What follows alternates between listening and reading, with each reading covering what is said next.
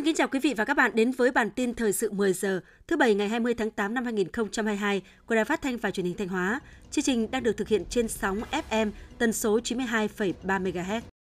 Thưa quý vị và các bạn, thời gian qua, trong lĩnh vực y tế, tỉnh Thanh Hóa hỗ trợ khám chữa bệnh cho cán bộ nhân dân tỉnh Hùa Văn tại tỉnh Thanh Hóa theo các thỏa thuận hợp tác đã ký kết giữa hai tỉnh. Bên cạnh đó, hai bên sẽ chỉ đạo ngành y tế hai tỉnh phối hợp tổ chức các lớp đào tạo, bồi dưỡng ngắn hạn cho đội ngũ cán bộ y tế các tuyến của tỉnh Hùa Văn để bổ sung nguồn nhân lực cho bệnh viện hữu nghị Lào Việt Nam tại tỉnh Hùa Văn. Đồng thời, thường xuyên chia sẻ thông tin, tổ chức tập huấn, trao đổi kinh nghiệm trong công tác phòng chống dịch bệnh COVID-19 và tình hình dịch bệnh khác tại khu vực biên giới. Trong giai đoạn 2021-2025, tỉnh Thanh Hóa hỗ trợ cho tỉnh Hủa Phăn hơn 317 tỷ đồng để đầu tư cơ sở hạ tầng, đào tạo lưu học sinh tỉnh Hủa Phăn, khám chữa bệnh cho cán bộ và nhân dân tỉnh Hủa Phăn tại tỉnh Thanh Hóa. Từ đầu năm đến nay, Hội Liên hiệp Phụ nữ tỉnh Thanh Hóa đã huy động được gần 1 tỷ để hỗ trợ phát triển kinh tế tập thể. Đến nay đã có 340 hợp tác xã, tổ hợp tác do phụ nữ làm chủ, tạo việc làm cho trên 4.000 hội viên phụ nữ với mức thu nhập bình quân 3,5 triệu đồng một người mỗi tháng. Việc phát triển kinh tế tập thể là điều kiện để các cấp hội phụ nữ phát huy tốt tiềm năng lợi thế về nguồn lao động, nâng cao thu nhập cho hội viên. Từ đầu năm 2021 đến tháng 3 năm 2022, huyện Thạch Thành đã huy động được hơn 100 tỷ đồng để xây mới, nâng cấp đường giao thông, kênh mương nội đồng, trường học, nhà văn hóa thôn. Phong trào chỉnh trang khu dân cư, làm đường hoa, đường điện sáng được nhân dân nhiệt tình tham gia, góp phần làm thay đổi diện mạo, cảnh quan nông thôn. Tính đến thời điểm này, Thạch Thành có một xã đạt chuẩn nông thôn mới nâng cao, 9 xã và 113 thôn đạt chuẩn nông thôn mới, bình quân chung toàn huyện đạt 14 tiêu chí trên một xã. Năm 2025, Thạch Thành phân đấu đạt nông thôn mới toàn huyện. Trên địa bàn huyện Triệu Sơn có 4 cụm công nghiệp đã được Chủ tịch Ủy ban dân tỉnh phê duyệt quy hoạch tại quyết định số 2888, trong đó có hai cụm công nghiệp đã đi vào hoạt động và hai cụm công nghiệp đã được lựa chọn nhà đầu tư hạ tầng kỹ thuật. Hiện có 7 doanh nghiệp đang hoạt động sản xuất kinh doanh trong cụm công nghiệp. Ngành nghề hoạt động chủ yếu là may mặc, cơ khí chế tạo, sản xuất các sản phẩm của ngành công nghiệp hỗ trợ, tiểu thủ công nghiệp, chế biến gỗ, sản xuất vật liệu xây dựng, chế biến khoáng sản, lâm sản, nông sản – sản phẩm nhựa, chế biến thức ăn gia súc gia cầm và các ngành nghề khác. Tạo việc làm cho khoảng 1.400 lao động, thu nhập bình quân từ 5 đến 7 triệu đồng một người một tháng. Đoàn công tác của huyện Thọ Xuân vừa có chuyến thăm làm việc với huyện Quế Sơn, tỉnh Quảng Nam kết nghĩa. Tại buổi làm việc, lãnh đạo hai huyện Quế Sơn, tỉnh Quảng Nam và Thọ Xuân, tỉnh Thanh Hóa thông tin khái quát tình hình kinh tế xã hội, an ninh quốc phòng, công tác xây dựng đảng và hệ thống chính trị của hai địa phương, đồng thời khẳng định tình cảm son sắc thủy chung trước sau như một giữa huyện Quế Sơn, tỉnh Quảng Nam và huyện Thọ Xuân, tỉnh Thanh Hóa những năm trước đây cũng như trong giai đoạn hiện nay. Nhân dịp này, huyện Thọ Xuân trao tặng Quỹ khuyến học huyện Quế Sơn 100 triệu đồng.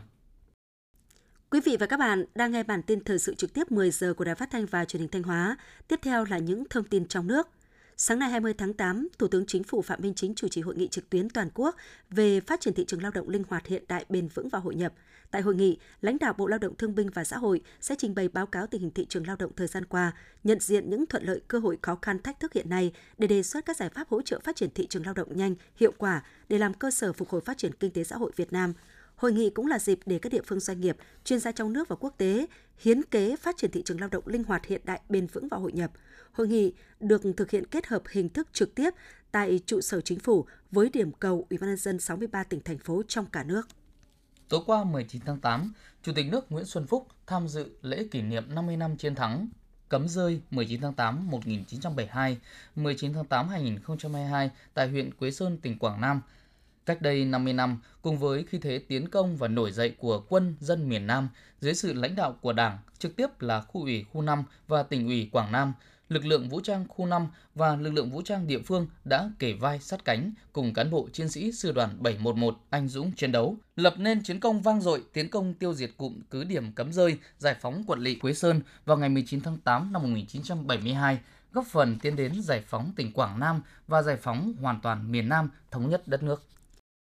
Nhân dịp kỷ niệm 77 năm Quốc khánh mùng 2 tháng 9 năm 1945, mùng 2 tháng 9 năm 2022, Hà Nội dự kiến tặng 3.475 xuất quà đến các đối tượng người có công với tổng kinh phí 3,566 tỷ đồng từ ngân sách quận, huyện, thị xã. Ngoài quà tặng của thành phố, các địa phương, tùy vào điều kiện và khả năng thực tế, có thể có các cơ chế chính sách hỗ trợ tặng quà cho các gia đình người có công khó khăn trên địa bàn quản lý. Trước thực trạng thị trường trái phiếu doanh nghiệp phát triển nhanh và phát sinh nhiều rủi ro, Bộ Tài chính đã thường xuyên khuyến nghị các nhà đầu tư cần thận trọng. Cụ thể, một số doanh nghiệp đẩy mức lãi suất phát hành trái phiếu lên cao để huy động vốn dù tình hình tài chính còn yếu. Một số tổ chức cung cấp dịch vụ chưa tuân thủ quy định pháp luật, hợp thức hóa hồ sơ chào bán hoặc chào mời không đúng đối tượng nhà đầu tư đối với trái phiếu doanh nghiệp riêng lẻ – Đặc biệt, rủi ro lớn nhất trên thị trường hiện nay là nhà đầu tư cá nhân thiếu khả năng phân tích, đánh giá rủi ro của trái phiếu nhưng vẫn tham gia mua trái phiếu doanh nghiệp. Thống đốc Ngân hàng Nhà nước vừa ký ban hành chỉ thị số 03 về việc triển khai chương trình hỗ trợ lãi suất 2% từ nguồn ngân sách nhà nước 40.000 tỷ đồng theo Nghị định 31 và Thông tư 03 theo đó, Thống đốc yêu cầu các ngân hàng thương mại giải ngân kịp thời nguồn kinh phí hỗ trợ lãi suất, đảm bảo hỗ trợ lãi suất công khai, minh bạch, đúng quy định, đúng đối tượng, đúng mục đích, ngăn ngừa các rủi ro, trục lợi chính sách, nghiêm cấm các hành vi gây khó khăn phiền hà, ban hành thêm điều kiện thủ tục khác với quy định. Ông Phạm Tấn Công, Chủ tịch Liên đoàn Thương mại và Công nghiệp Việt Nam cho biết, trong quá trình phục hồi hoạt động sản xuất kinh doanh sau đại dịch COVID-19, hầu hết các doanh nghiệp đều gặp khó khăn lớn nhất là thiếu hụt dòng vốn, trong khi việc tiếp cận nguồn vốn tín dụng lại hạn chế. Cụ thể, khảo sát của VCCI cho thấy có tới 47% doanh nghiệp khó tiếp cận vốn, trong đó 4% phải huy động vốn từ các nguồn tín dụng khác. Hiện nay, để tiếp cận được nguồn vốn tín dụng từ các ngân hàng thương mại, doanh nghiệp phải có tài sản bảo đảm. Đây là điều kiện rất khó đáp ứng nhất khi doanh nghiệp vừa trải qua 2 năm khốn khó bởi dịch bệnh. Ngay cả khi được hỗ trợ lãi suất 2% theo quy định tại Nghị định 31-2022, nhiều doanh nghiệp vẫn rất khó tiếp cận. Đáng lo ngại hơn, lãi suất cho vay nguy cơ tăng cao hơn khi lãi suất huy động đang tăng. Phó Thủ tướng Chính phủ Lê Văn Thành vừa ký quyết định số 985 ban hành chương trình quốc gia phát triển nuôi trồng thủy sản giai đoạn 2021-2030. Mục tiêu chung của chương trình là phát triển nuôi trồng thủy sản hiệu quả bền vững, chủ động thích ứng với biến đổi khí hậu, nâng cao năng suất chất lượng, giá trị và khả năng cạnh tranh của sản phẩm nuôi trồng thủy sản, đáp ứng được các yêu cầu của thị trường trong nước và xuất khẩu. Đến năm 2030, sản lượng nuôi trồng thủy sản đạt 7,0 triệu tấn một năm, góp phần tạo việc làm, nâng cao thu nhập cho người lao động. Hôm nay, ngày 20 tháng 8, kết thúc thời hạn đăng ký nguyện vọng xét tuyển vào đại học của thí sinh, thế nhưng vẫn còn hơn 340.000 thí sinh chưa hoàn thành việc đăng ký của mình. Vụ Giáo dục Đại học Bộ Giáo dục và Đào tạo khuyên thí sinh nhanh chóng sử dụng thời gian còn lại theo quy định để đăng ký nguyện vọng lên hệ thống nhằm tránh các rủi ro về kỹ thuật. Vì sau 17 giờ hôm nay sẽ không có trường hợp ngoại lệ nào được đăng ký. Hết thời gian đăng ký và điều chỉnh nguyện vọng, hệ thống sẽ chuyển sang hỗ trợ thí sinh nộp lệ phí trực tuyến. Thí sinh sẽ có một tuần để thực hiện việc này. Theo thống kê của Tổ chức Ung thư Toàn cầu Globocan năm 2020, tỷ lệ mắc ung thư mới của Việt Nam đã tăng lên 9 bậc, xếp thứ 90 trên 185 quốc gia, từ 165.000 ca mới vào năm 2018 tăng lên 1.000 tăng lên 182.000 ca mới vào năm 2020 và tỷ lệ tử vong do ung thư tăng 6 bậc, xếp thứ 50 trên 185 ca sau 2 năm.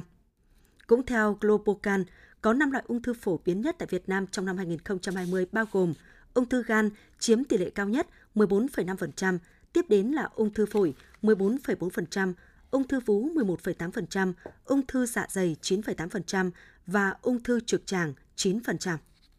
Trong một tháng qua, đã có hơn 45.000 ca mắc mới trên toàn quốc, trung bình hơn 1.500 ca một ngày. Riêng ngày 18 tháng 8 đã có trên 3.000 ca mắc.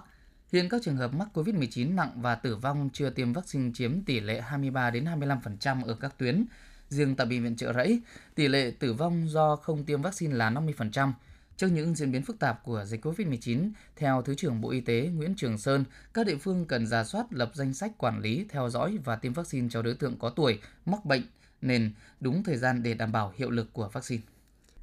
Theo dự báo, ngày 20 tháng 8, ở khu vực Bắc Bộ, Bắc và Trung Trung Bộ có mưa rào và rông, cục bộ có mưa to với lượng mưa từ 20 đến 50 mm, có nơi trên 70 mm. Dự báo từ Thanh Hóa đến Thừa Thiên Huế, nhiều mây, có mưa rào và rông, cục bộ có mưa to. Riêng phía Bắc, Thanh Hóa, Nghệ An, chiều tối và đêm có mưa vừa, mưa to, có nơi mưa rất to và rông, gió nhẹ. Trong mưa rông có khả năng xảy ra lốc xét và gió giật mạnh.